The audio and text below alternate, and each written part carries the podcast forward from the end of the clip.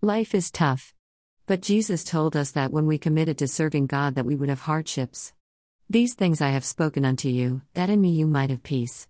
In the world, you shall have tribulation. But be of good cheer, have courage, I have overcome the world. John 16:33. We can never have peace and joy without Jesus, nor did God create us to be alone and on our own. And so, from the day we heard, we have not ceased to pray for you, asking that you may be filled with the knowledge of His will and all spiritual wisdom and understanding. Colossians 1 9. Do you have a prayer partner? It is vital to our spiritual, mental, and emotional growth that we bond with at least one person excited about serving God and is preparing for eternal life. Yesterday, I spoke to my sister in Christ, Linda, who lives 1,500 miles away.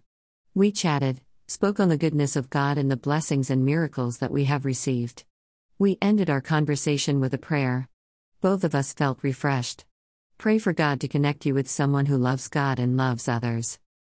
Believers Alert Start a prayer group to serve those in need. God loves us. No one is excluded from God's love. Please remember that we are required to serve others.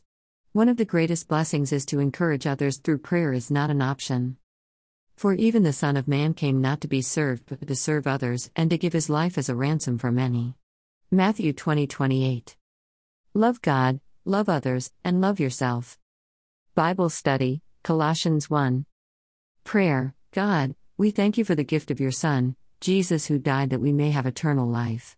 Please bring people into our lives who love you and are committed to serving others. In Jesus' name, we pray. Amen. Copyright Sonia Johnson Ruiz 2021. No part of this publication may be reproduced or transmitted for commercial purposes without the author's written permission.